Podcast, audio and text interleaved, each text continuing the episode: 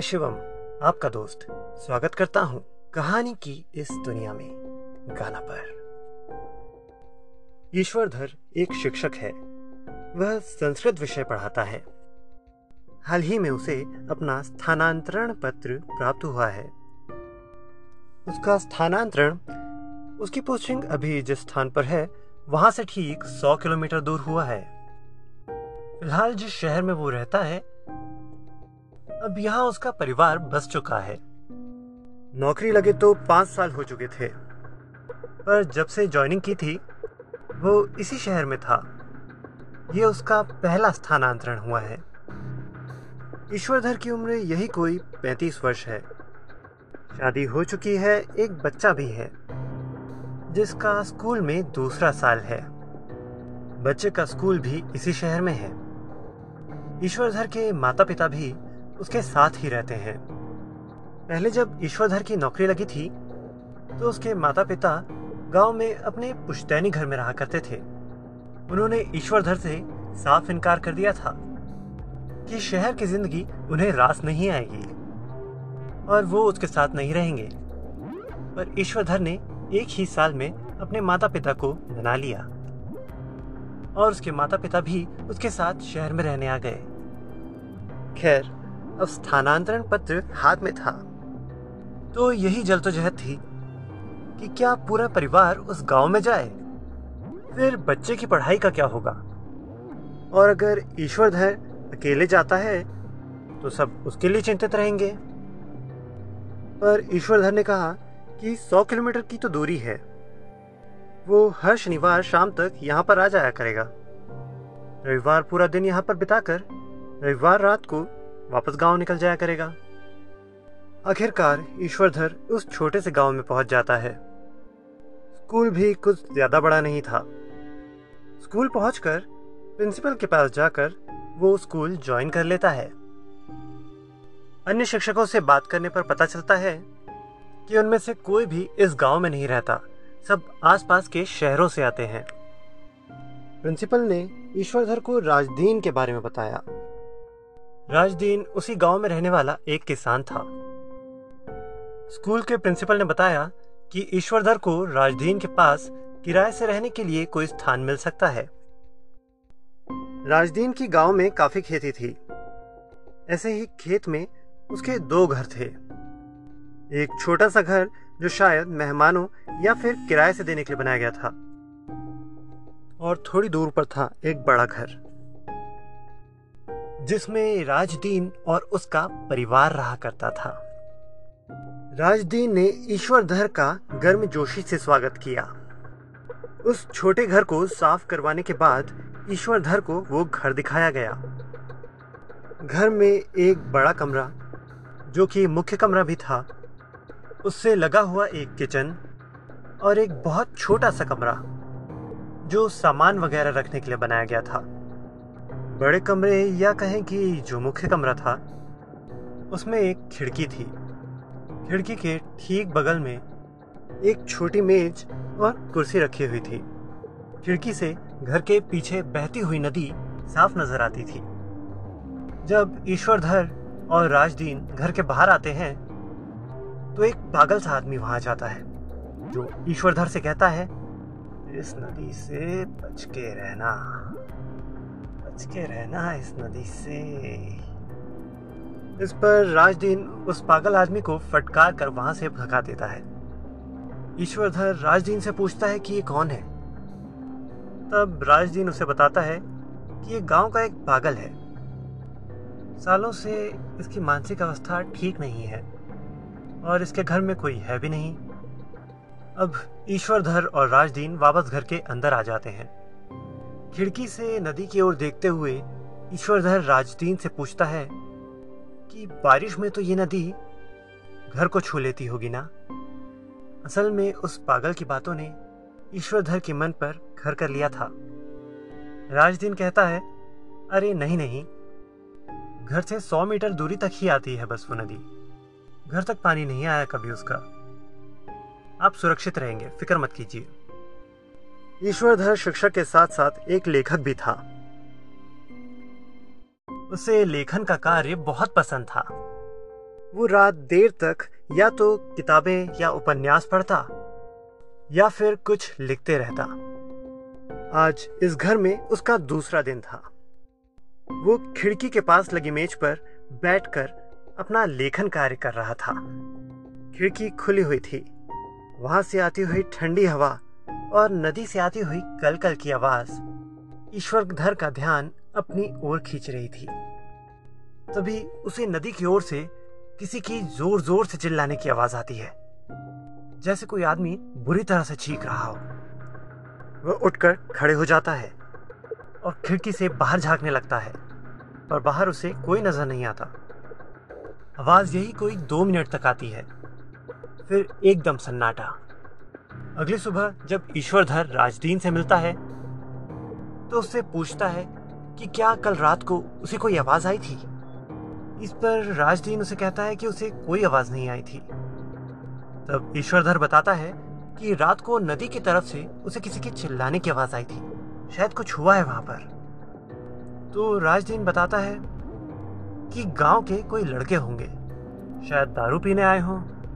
छोटा सा गाँव है। अगर कुछ हुआ होता तो अब तक आग की तरह खबर फैल जाती।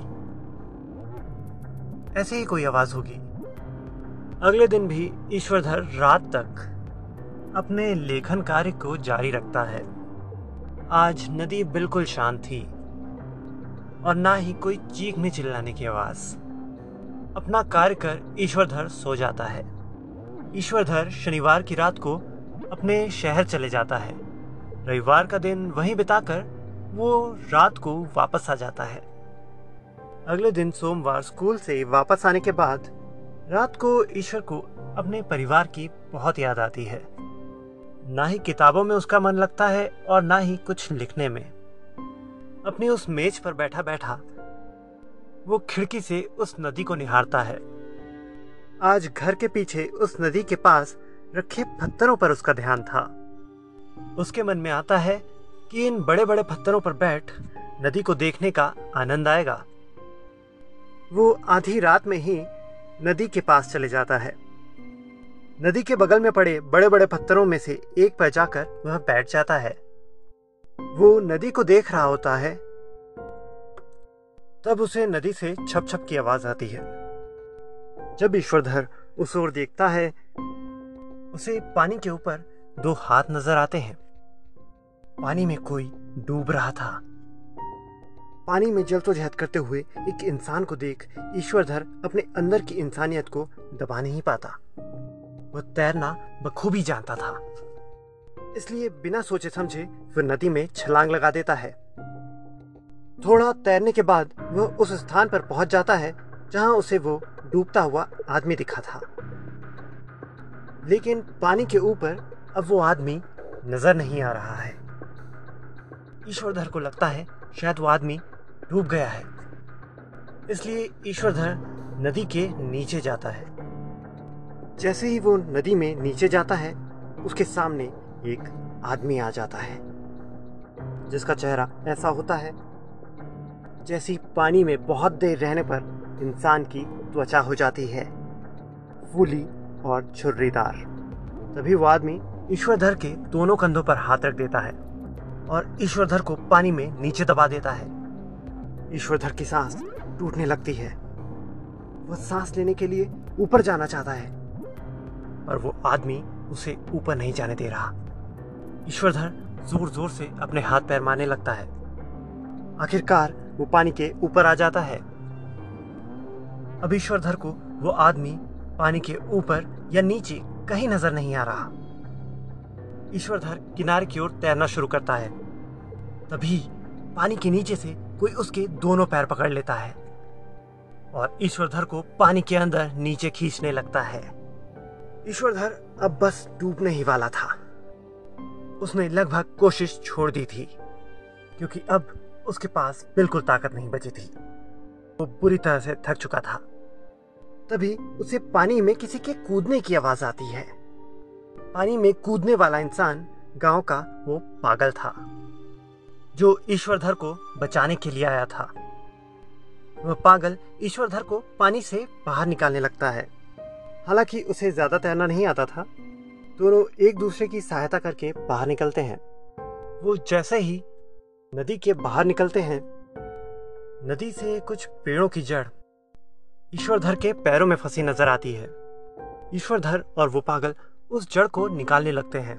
पर उस जड़ ने जैसे ईश्वरधर के पैरों को जकड़ सा लिया है। और अचानक, वो जड़ ईश्वरधर को नदी की ओर वापस खींचने लगती है। ईश्वरधर घिसटता हुआ नदी की ओर जाने लगता है। वो पागल पूरी ताकत लगाकर ईश्वरधर को पकड़ लेता है और कहता है कि ये जो भी हो रहा है, उस पागल का भाई कर रहा है। असल में वो पागल और उसका जुड़वा भाई इस गाँव में रहा करते थे। दोनों एक बार नदी में तैरने आए थे। नदी का बहाव कुछ ज़्यादा ही था। उस पागल को तैरना नहीं आता था। इसलिए वो कोने में नदी में बस पैर डालकर बैठा हुआ था और उसका भाई तैरना बखूबी जानता था। तो वो तैरते तैरते गहरे पानी तक चला गया। पर नदी का बहाव कुछ ज़्यादा ही तेज था। वो अचानक डूबने लगा। उसने चिल्ला चिल्ला कर अपने इस भाई को आवाज़ दी कि वो उसे बचा ले। पर यह पागल तैरना नहीं जानता था और उसे तैर कर बहुत दूर जाना पड़ता अपने उस भाई को बचाने के लिए। इसलिए वो नदी से अपने पैर निकाल कर गाँव की ओर भाग जाता है। उसके डूबते हुए भाई ने इस दृश्य को देखा और उसे ऐसा लगा कि उसका भाई उसे छोड़कर भाग गया। लेकिन वो पागल गाँव के लोगों को बुलाने जाता है। तब तक गाँव के लोग आकर नदी में छलांग लगाते हैं तब तक उस पागल का भाई डूब कर मर चुका रहता है। पर मरते मरते उसके दिमाग में एक ही बात थी कि उसके भाई ने उसकी मदद नहीं की और वो भाग खड़ा हुआ। तब से उसकी आत्मा इस नदी में भटक रही थी, जो कई लोगों को डुबाकर मार चुकी थी। उस पागल का भी मानसिक संतुलन इसी कारण से खोया था। वो इसी गम में जी रहा था कि वो अपने भाई को बचा नहीं सका। इसलिए अब वो नदी के आसपास ही रहता था, ताकि किसी और को न डूबने दे। अब उसने थोड़ा बहुत तैरना भी सीख लिया था। ईश्वरधर को जोरों से पकड़ा हुआ पागल चिल्लाकर कहता है, कि मेरे भाई, तुम मेरी बात क्यों नहीं मानते? मैं नहीं भागा था। मैं तो लोगों को बुलाने गया था। फिर वो पागल कहता है, कि मेरा ये भाई मेरी बात इस दुनिया में रहकर तो नहीं सुनेगा। उसे सच बताने के लिए मुझे भी उस दुनिया में जाना होगा, ताकि ये सिलसिला हमेशा के लिए समाप्त हो जाए। वो पागल एक नुकीला पत्थर लेता है और ईश्वरधर के पैरों में जकड़ी हुई उस जड़ पर प्रहार करता है, जिससे वो जड़ कट जाती है और ईश्वरधर आज़ाद हो जाता है। अब वो पागल आदमी धीरे धीरे नदी की ओर जाने लगता है। ईश्वरधर उसे जाता हुआ देख सकता था। वो आदमी धीरे धीरे नदी में पहले कमर तक और फिर गर्दन तक गहराई में चले जाता है। ईश्वरधर तो बस उसका सर ही देख पा रहा था।